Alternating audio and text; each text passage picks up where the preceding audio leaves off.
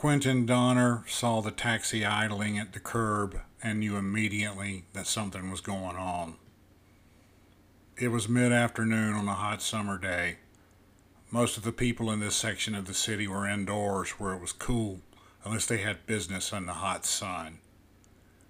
Donner was outside because, honestly, he had little choice. He was basically homeless, and he looked the part, with his worn and dirty clothing, his hair and full beard in need of a trim, and his desperate need for a long, hot shower. The filthy trench coat he wore in spite of the heat and the greasy blue baseball cap atop his head didn't add much to his curb appeal. Donner didn't care. It wasn't a priority. If anything, it was a benefit, as it encouraged people to stay away from him.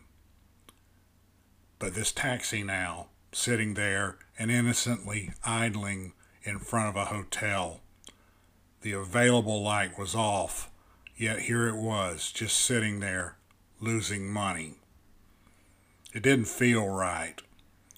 Not in the way that most people mean when they say something like that, with their subconscious mind picking up on something that wasn't adding up. In Donner's case, it was so much more than that. It wasn't a gift, though. It was bought and paid for. He was approaching the taxi from the front and noticed that the driver, an Indian man who was probably barely in his 20s, was staring straight ahead with no expression on his face. In the back seat were two men. Donner couldn't really see them, but if he could, he knew what he'd find.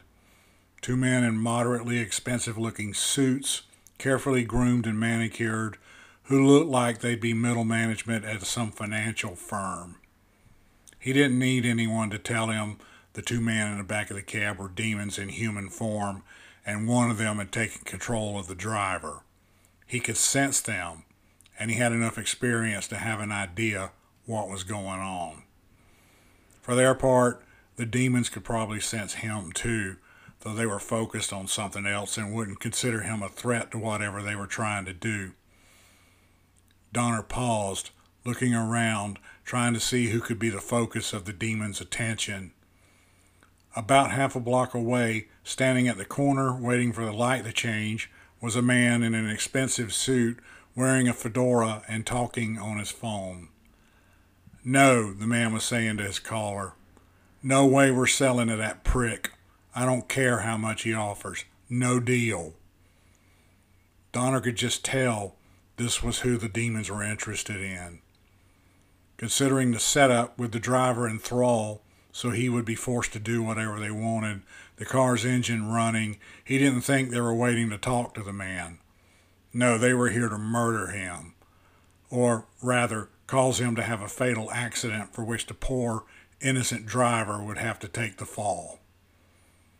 If the two creatures in the back seat of the cab sensed him, they would, at worst, expect him to move along, ignoring them. At best, they would expect him to help.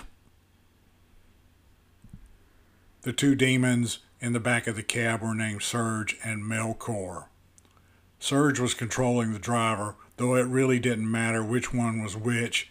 In every way that was important, they were interchangeable. As Donner had surmised, they did indeed look like middle managers at a financial firm, with suits that nearly matched, and no jewelry other than a tie pin fashioned in the shape of a skull they both wore.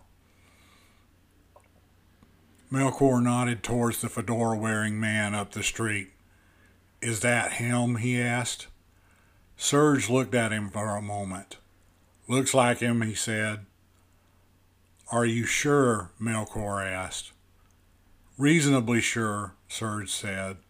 Melkor went on, "Because if it's not him and we dust him, the boss will be really pissed." "I know," Serge said. "I mean, the boss will be really mad. Dusting a civilian is something that really sets..." "I know," Serge said again, getting irritated. The light changed, and the man with the fedora started crossing the street, along with a few others. Serge spoke again. "Here we go. He focuses his attention on the back of the driver's head.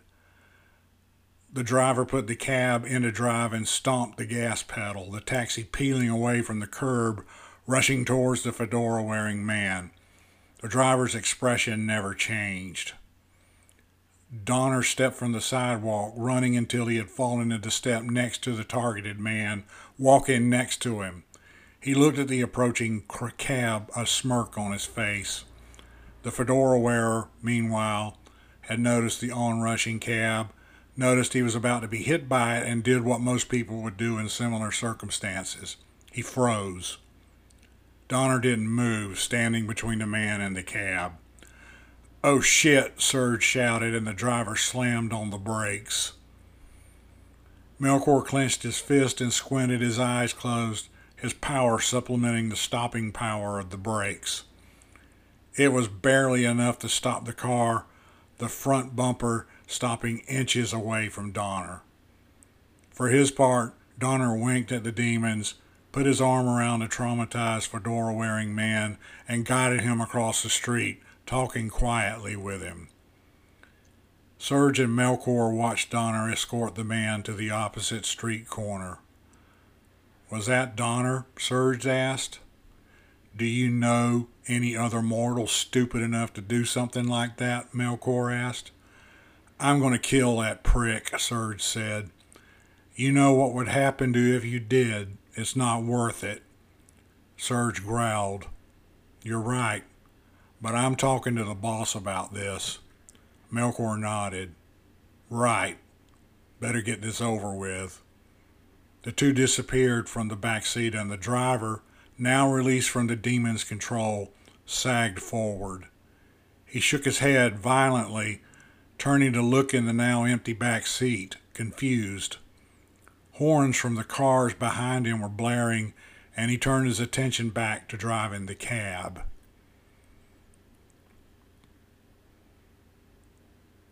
Donner looked at the man with the fedora, checking him out to be sure he was okay.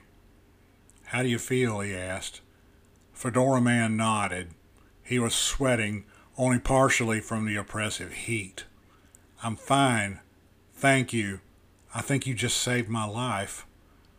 He took a handkerchief out of his pocket and wiped his forehead with it, his hands shaking. "What's your name?" Donner asked. "Graves. Henry Graves," the man said. The name was vaguely familiar to Donner, someone he'd heard about but never paid attention to before. "What do you do?" he asked. "I own a pharmaceutical company," Graves said. "Graves Pharmaceutical." "Look, is there anything that you need? Money, maybe? Something to eat?" He put the handkerchief back into his pocket and was reaching for his wallet in the inside pocket of his jacket. "I'm good, thank you," Donner replied. He'd rarely had strangers offer that sort of thing to him out of the blue. In spite of his obvious housing situation, it only took literally saving someone's life to spark that charitable streak. "Well, this building right here is where I live," Graves nodded towards the building they were standing in front of, a 10-story building with a lot of reflective glass. "What's your name?" Quentin Donner," he replied, and Graves nodded and smiled. "You need anything, you come and see me, okay? I'll take care of you," Graves said. "I'll keep that in mind," Donner said. "Mr. Graves, don't ask me how I know, but this was not an accident. Someone is trying to kill you." "What? Why?" Graves asked. Donner could almost hear him mentally reevaluating Donner's mental status. "A big-time business person like you, I bet you got some enemies," Donner said. "Well," Graves said, narrowing his eyes, and Donner could tell that Graves had a very good idea who could be behind it. "If you want to do something nice for me, go home and stay there, at least until tomorrow night," Donner said. "I'll do a little poking around. Maybe there's something I can do." "Really?" Graves asked. "I'll take care of it. Just stay home, lay low, don't do anything unusual or let anybody in, and let me take care of it. You'll probably never even know about it." Donner reached into a pocket of the trench coat and took out a piece of paper. It was crinkled like it had been balled up to toss into the trash. Donner handed it to Graves. "You can reach me at this number if you need to," he said, "in case anything else happens." Graves took the paper gingerly, glancing at it before stuffing it in his pants pocket. "Okay. Thank you, Quentin," he said. "My pleasure," Donner said, turning and walking away. Graves watched him for a moment, then muttered, "Crazy," before chuckling to himself and going into the building.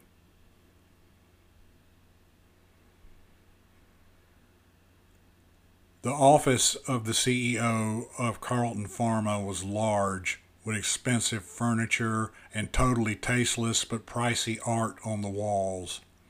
The desk was big, heavy, with a high-end executive's chair behind it.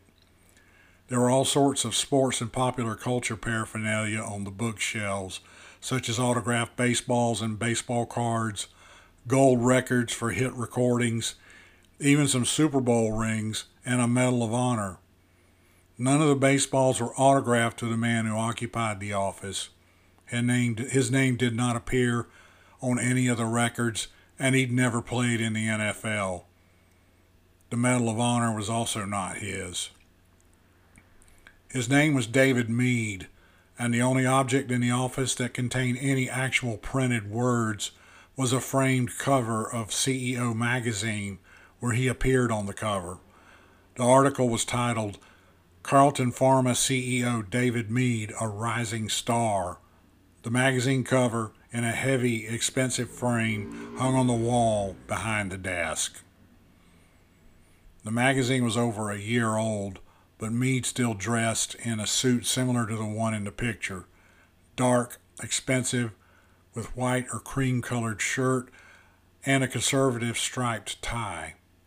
He only allowed ostentation in his jewelry, but in this he threw caution to the winds and wore big, gaudy rings and a heavy, expensive watch. At the moment, Mead was sitting in his comfortable chair, looking over at Serge and Melkor, who was standing at attention in front of him.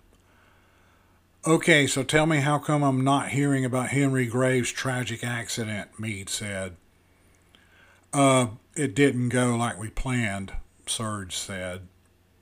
"Obviously, why not?" "Donner stepped in, right next to him," Melkor said. "We would have hit him too if we hit Graves." "Donner? You knew the guy?" "Yeah," Serge said. "We've run into him before." "Pardon the pun," Melkor added. "So why didn't you run over him too? Since when did you get so squeamish about taking human life?" "Because he's got a contract with the boss," Melkor said. "Same as you," Serge added. "So?" Mead asked with rising impatience. "The boss would be really pissed with us if we took him out before his contract was up," Melkor said. "I mean, really angry." "Yeah," Serge said. "We take somebody out before their contract is up, there will be serious repercussions." "Damn it," Mead said, stroking his chin. "Why did he interfere then? Can't he sense when he's around people like you?" "He can," Serge said, "just like you. Nobody knows why he does stuff like that." "He has a history of interfering with this sort of thing," Melkor said. "I should be on the phone with Henry Gray's widow right now, promising her I'll buy her husband's company so she won't have to worry about running it," Mead said, comforting a grieving widow, but that won't happen now. "Donner's time is up tomorrow night," Melkor said. "He won't be around after that. We can try again then." "The window of opportunity will have closed by then, you idiot. Graves will have finished buying back all of his stock by then, and he'll start practically giving away pharmaceuticals. Free insulin, antibiotics, chemotherapy drugs. Damn socialist. And I would have lost my shot at cornering the market on all kinds of vital drugs. He's already got a board and senior management that's full of people who believe his namby-pamby, goody-two-shoes, helping people garbage, same as him. Not to mention a few pandering, weak-kneed politicians in his pocket. No way I'll be able to buy the company once that happens. This has to happen before tomorrow night. Well, as long as Donner's protecting him, there's nothing we can do about it, Melkor said. Mead sat in his chair, stroking his cheek with a manicured finger. Nothing you can do about it, he said. Yeah, Serge said. Is there something I can do about it? Mead asked. Melkor and Serge looked at each other. There's nothing in anybody's contract about that, Melkor said. Mead said. What was this Donner's first name again? Quentin, Serge said.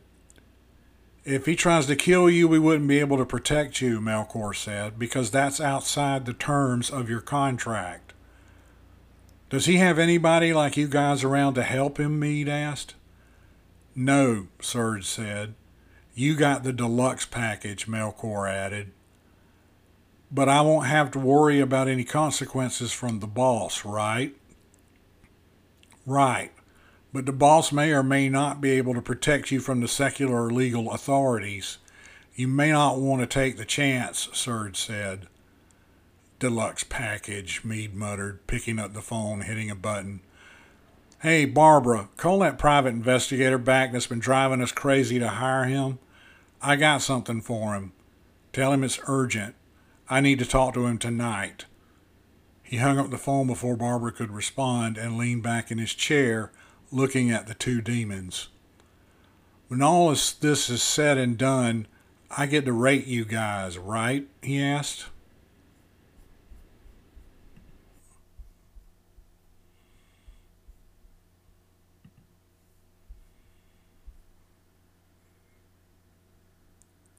Later in the day, in a quiet residential neighborhood, Donner was sitting on a bench at a bus stop.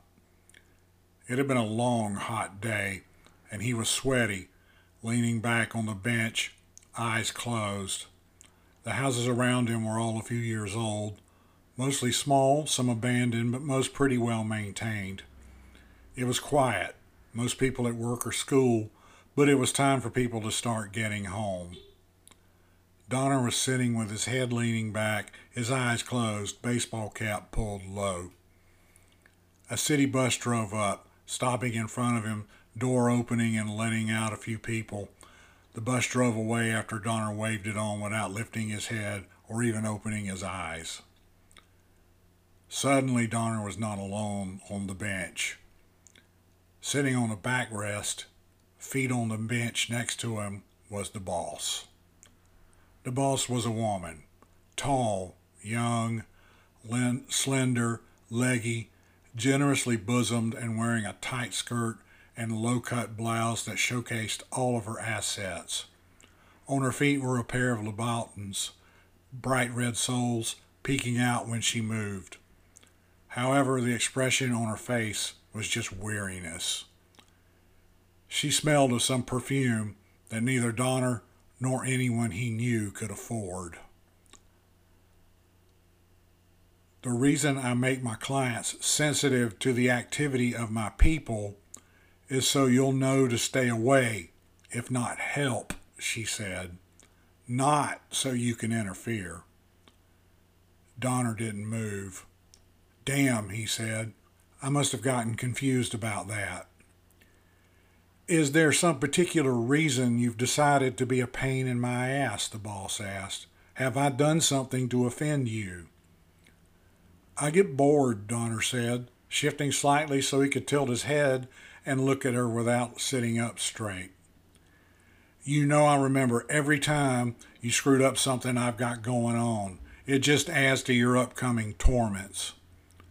I'd never guess, Donner said, shifting back to his previous position and closing his eyes again.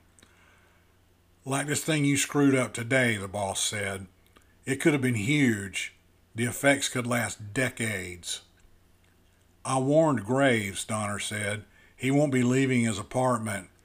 Your people want to kick down his door and murder him, feel free, but that would get the police involved, and I'm pretty sure your client wouldn't want that. The boss chuckled slightly, sliding down until she was sitting next to him on the bench. I don't get you, Quint, she said. Most people who make deals with me are already on their way to me anyway. You weren't. I guess the terms you asked for should have tipped me off that you were an old-fashioned do-gooder. A for-real one, that is. We all have our crosses to bear, Donner said. There's no sense in trying to reason with you, and I'll be seeing you tomorrow night anyway, the boss said. Another bus pulled up, then drove away after letting off a couple of riders. Donner was alone again. In his office, Mead sat behind his desk, nervously rocking back and forth. He had an open spreadsheet on his computer screen that he ignored, and the squeaking of his chair as he nervously squirmed was the only sound. Suddenly Melkor and Serge were there, once again standing in front of his desk, and Mead stood up, leaning forward, resting his palms on the desktop. Well, he asked, you've been gone long enough. Sorry, Melkor said. We waited a while just to be sure.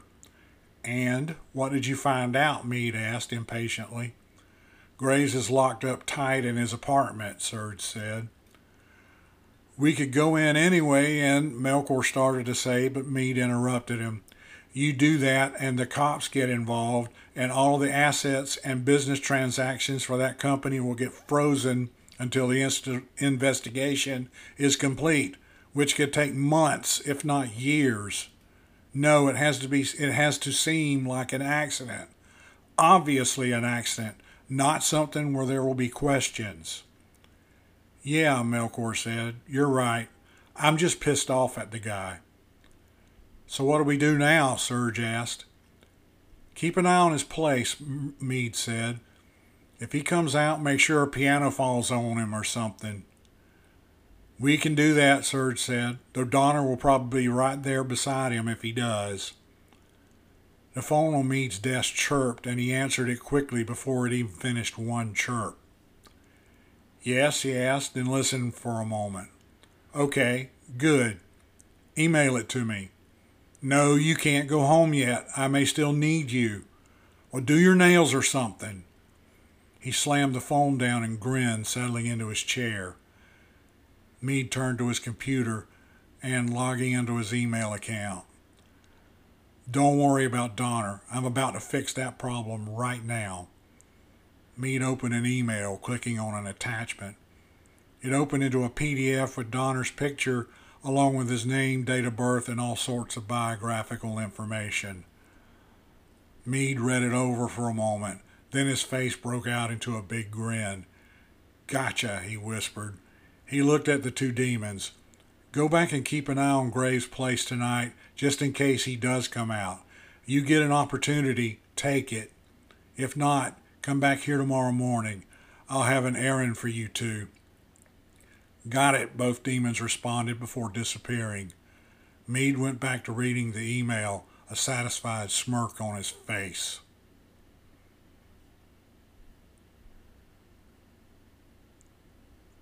It was dark inside the cluttered storage unit.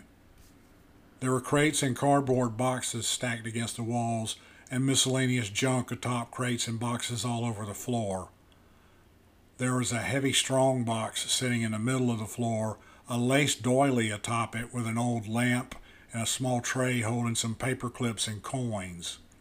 The unit wasn't quiet, however, with the steady rhythmic ticking of an old wind-up clock sitting on a concrete floor.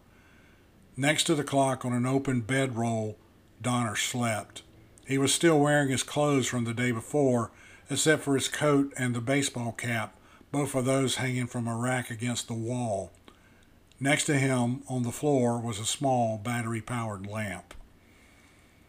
The alarm on the clock started ringing, and Donner opened his eyes. He sat up, hitting the clock to stop the alarm.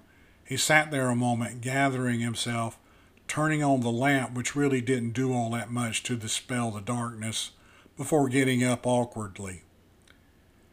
He went over to his coat and dug through the pocket, taking out a key ring full of keys. He looked through them, finally finding the one he was looking for. He went over to the strong box and used the key to unlock it, opening the door and reaching inside, taking out the only thing it held, a small case about the size and shape of a shoebox. He put the case on top of a crate and opened it, taking out an automatic pistol. It was a small caliber, only a .22, but he looked it over carefully, making sure it was still in working order. There was a magazine full of ammunition next to the pistol, and he took it, slamming it into the grip. He went back over to his coat and slipped the small gun into one of the pockets. Then he took the jacket off the rack and slipped it on, along with the cap.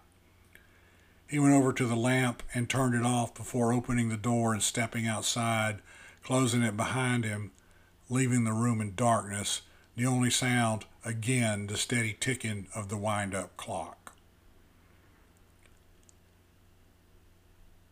The kitchen was cluttered but not messy.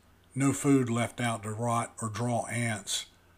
No liquid spilled and left unmopped. No flour or cornstarch on the floor. Dirty dishes were firmly deposited in the dishwasher. Clean dishes were in their place. It was a kitchen that was sorted. There was a small dining table in the middle of the kitchen, and sitting in one of the chairs, a bowl of cereal and a cup of coffee in front of her, was a slim, dark-haired teenage girl. She was wearing a school uniform, green and white, and eating her cereal while her mother busied herself nuking a breakfast burrito in the microwave. The girl's name was Alice Harris, and her mother's was Doris, and this was a typical morning for them. "Homework done?" Doris asked as the microwave beeped. She opened it, gingerly taking out the scalding hot burrito and dropping it onto a plate. "Yep," Alice said. "Are you sure?"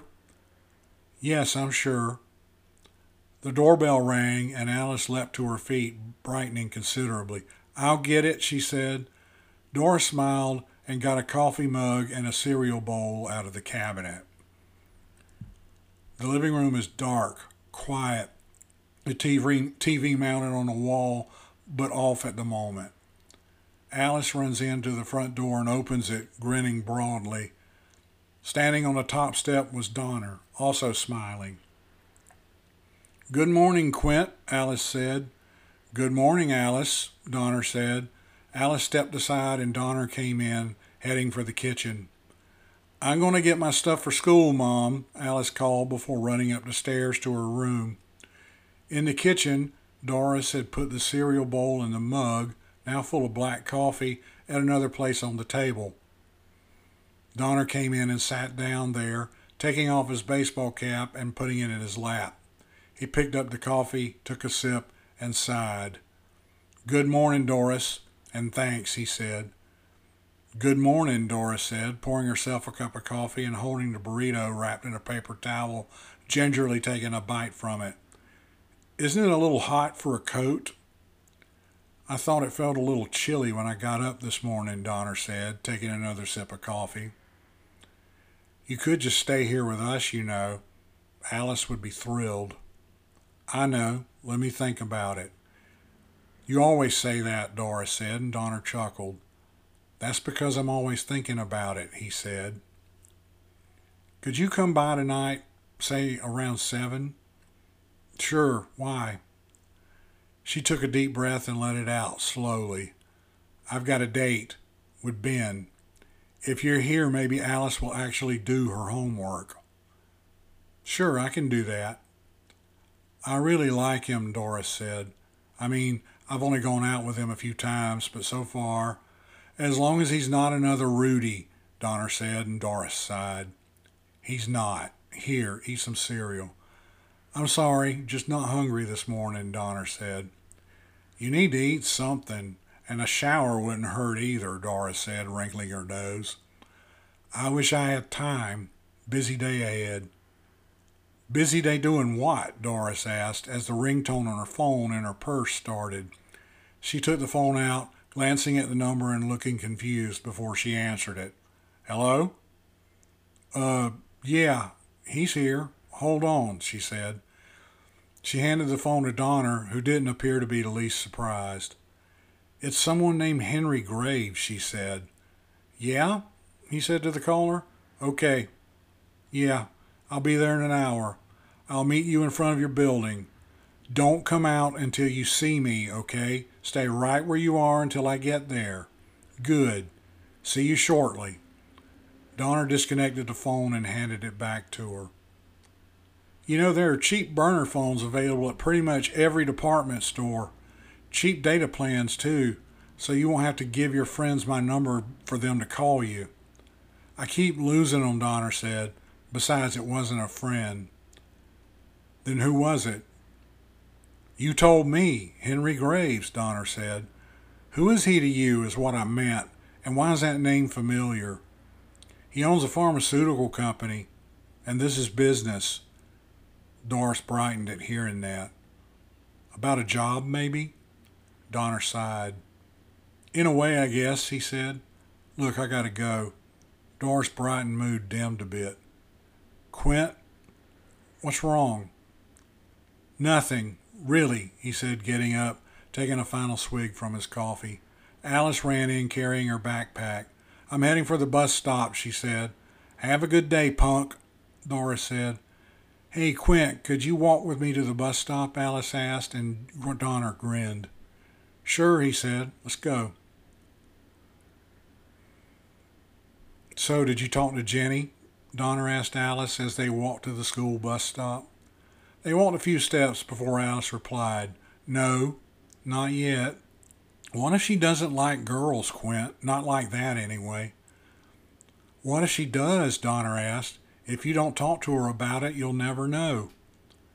Donner put his hand on her shoulder, stopping her, turning her so they were facing each other. You can't be afraid to take a chance, Donner said. If you decide not to talk to somebody, to tell them how you feel, it may be something you'll regret for the rest of your life. But what if she doesn't like me? Alice asked. What if she does? That's a possibility, too. Talk to your mom, punk. She's been through a lot in her life. She knows a lot of stuff. She's the best person in the world to talk to about this stuff. I know, Alice said. Okay, good. But she's my mom, Alice added, and Donner chuckled. He pulled her to a tight hug that went on an uncomfortable length of time. Quint, Alice asked, her voice muffled a bit by his shoulder. Is everything okay? Quint let her go and looked at her as if trying to memorize every detail of her face. Everything will be fine, he said, as the school bus drove up to the stop. You'd better hurry or you'll miss your bus. Okay, bye, she said, turning and running for the bus. Donner watched her until she got in line with the other kids waiting to board the bus, and then turned to go on his way. And he ran into Melkor and Serge, who had appeared right behind him. Donner glared at them. What do you want? He demanded. We got a call for you, Serge said. Melkor held up a phone, turning the screen so Donner could see it. A smirking David Mead was on screen, sitting behind his desk. Hello, Mr. Donner, Mead said. Who the hell are you? Donner asked. Mead is the name, and if you continue to protect Graves, I will be the worst nightmare of your girlfriend, Doris Harris, and that daughter of hers, Alice. Don't you dare, Donner said.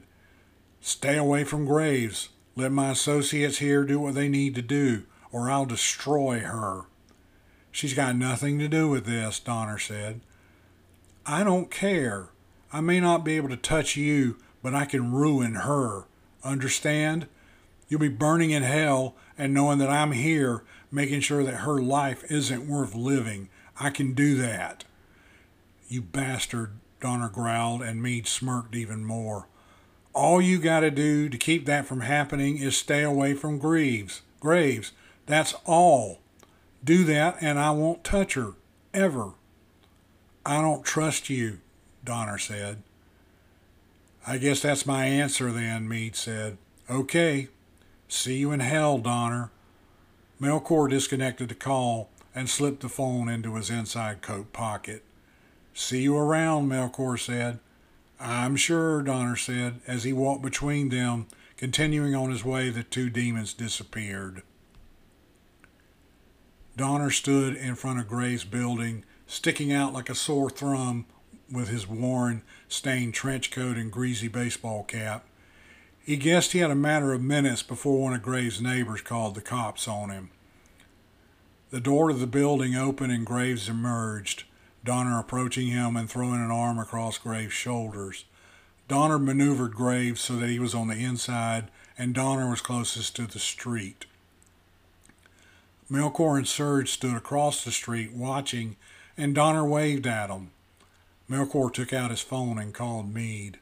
"Donner's here," he said when Mead answered. "He's protecting Graves." Melkor moved the phone away from his ear as Mead shouted, "I want that bastard dead. Do you hear me? Dead. Now." "There's nothing we can do about that," Melkor said, glancing at Serge, who nodded agreement. Melkor put the phone back to his ear as Mead lowered his tone so that he wasn't shouting anymore. Melkor listened for a moment before saying, "Okay, got it," and disconnecting the call, putting the phone back in his pocket. "What did he say?" Serge asked.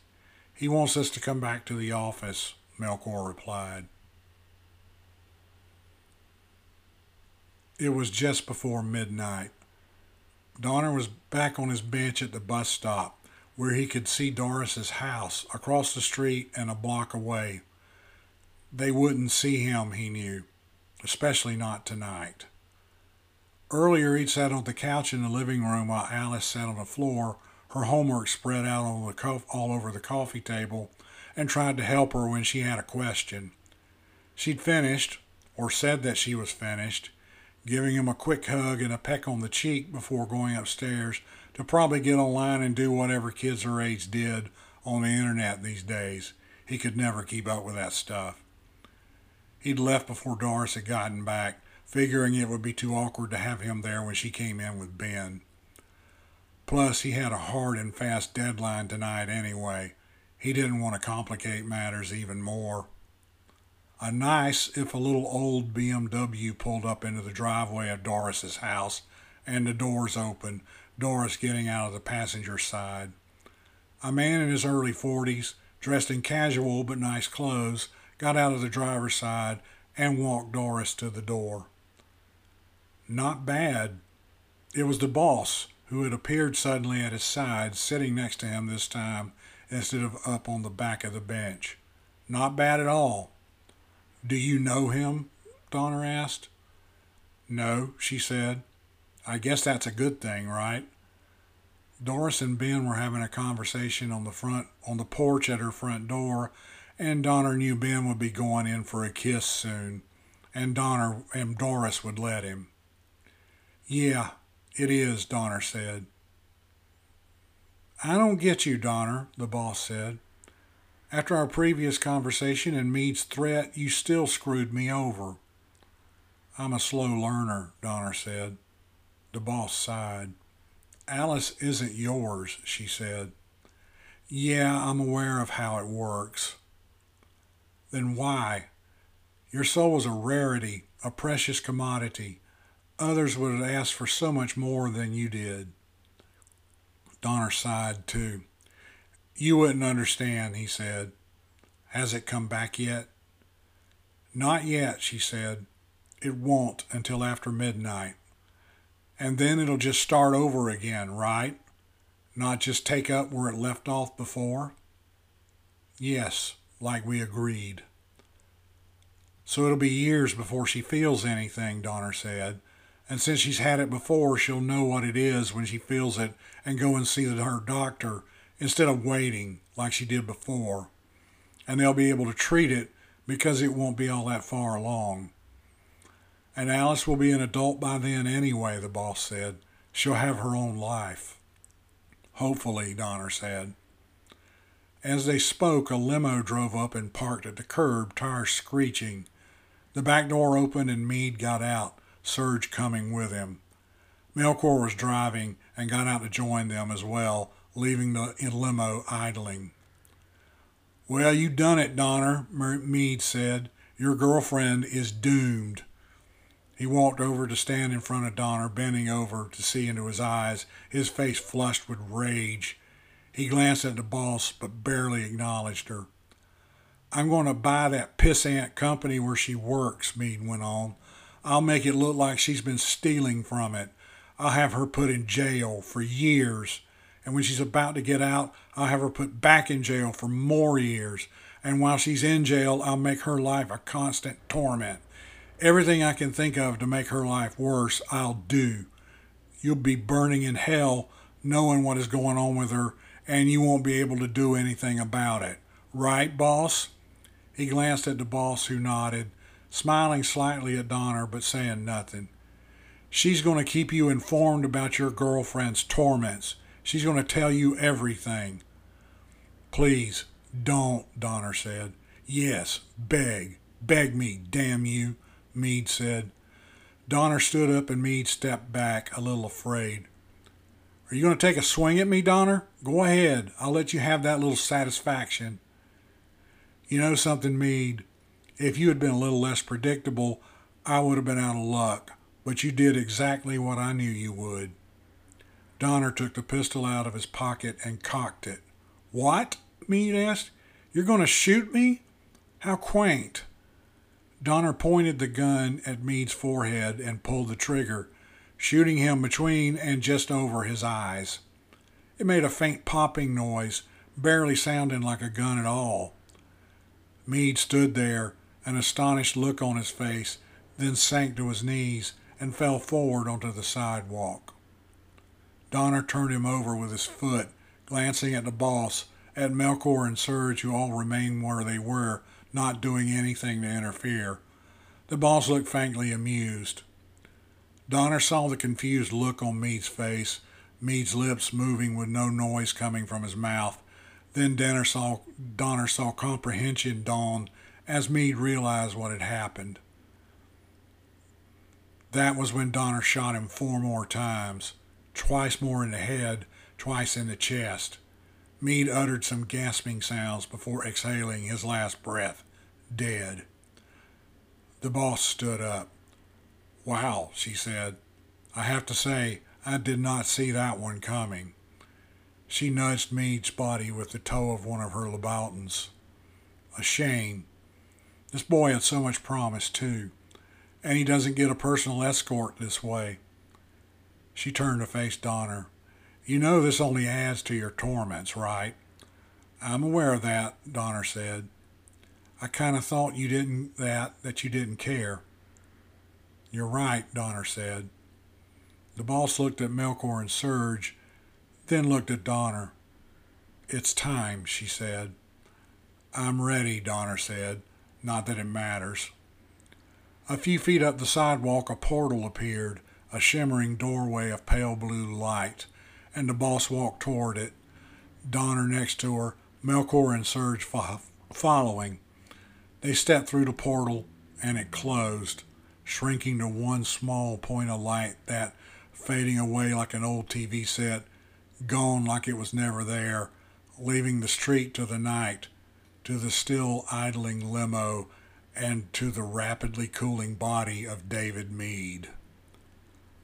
On the porch at Doris's house, Doris and Ben kissed, oblivious to everything else.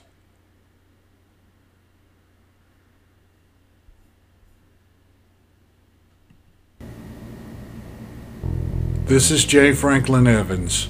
Thank you for listening to this episode of Stories That Suck. If you enjoyed the episode, don't forget to subscribe.